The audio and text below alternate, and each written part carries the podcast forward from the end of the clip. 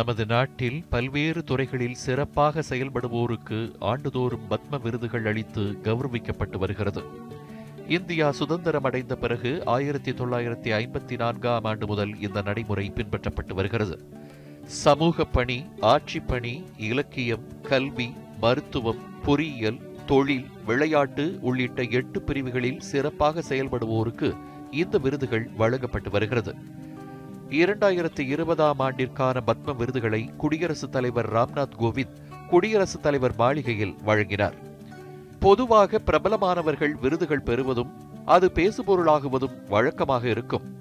இம்முறை எந்தவித எதிர்பார்ப்பும் இல்லாமல் மக்களுக்காக மொழிக்காக சமூகத்திற்காக உழைத்த சாமானியர்களும் விருது பெற்றிருப்பது பலராலும் பாராட்டப்பட்டது. இதில் குறிப்பிடத்தக்க விஷயம் பத்ம விருதுகள் வரலாற்றிலேயே இல்லாத வகையில் முப்பத்தி நான்கு பெண்கள் இந்த ஆண்டு விருதை பெற்றிருக்கிறார்கள். இவர்களில் அனைவரின் கவனத்தை ஈர்த்தவர் கர்நாடக மாநிலம் ஹொன்னாலி கிராமத்தில் பிறந்த பழங்குடி இனத்தைச் சேர்ந்த எழுபத்தி இரண்டு வயதான துளசி கவுடா.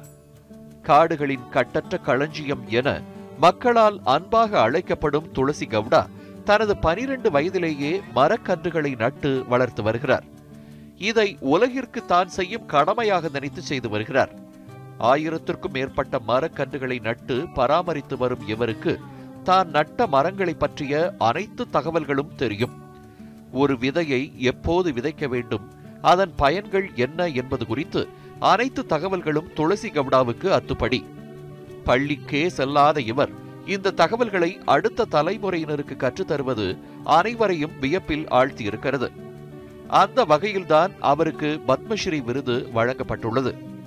சிறு வயதிலேயே திருமணமாகி கணவனை இழந்த துளசி கவுடா மரங்களை நடுவதையே மகிழ்வாக எண்ணி செயல்பட்டு வருகிறார்.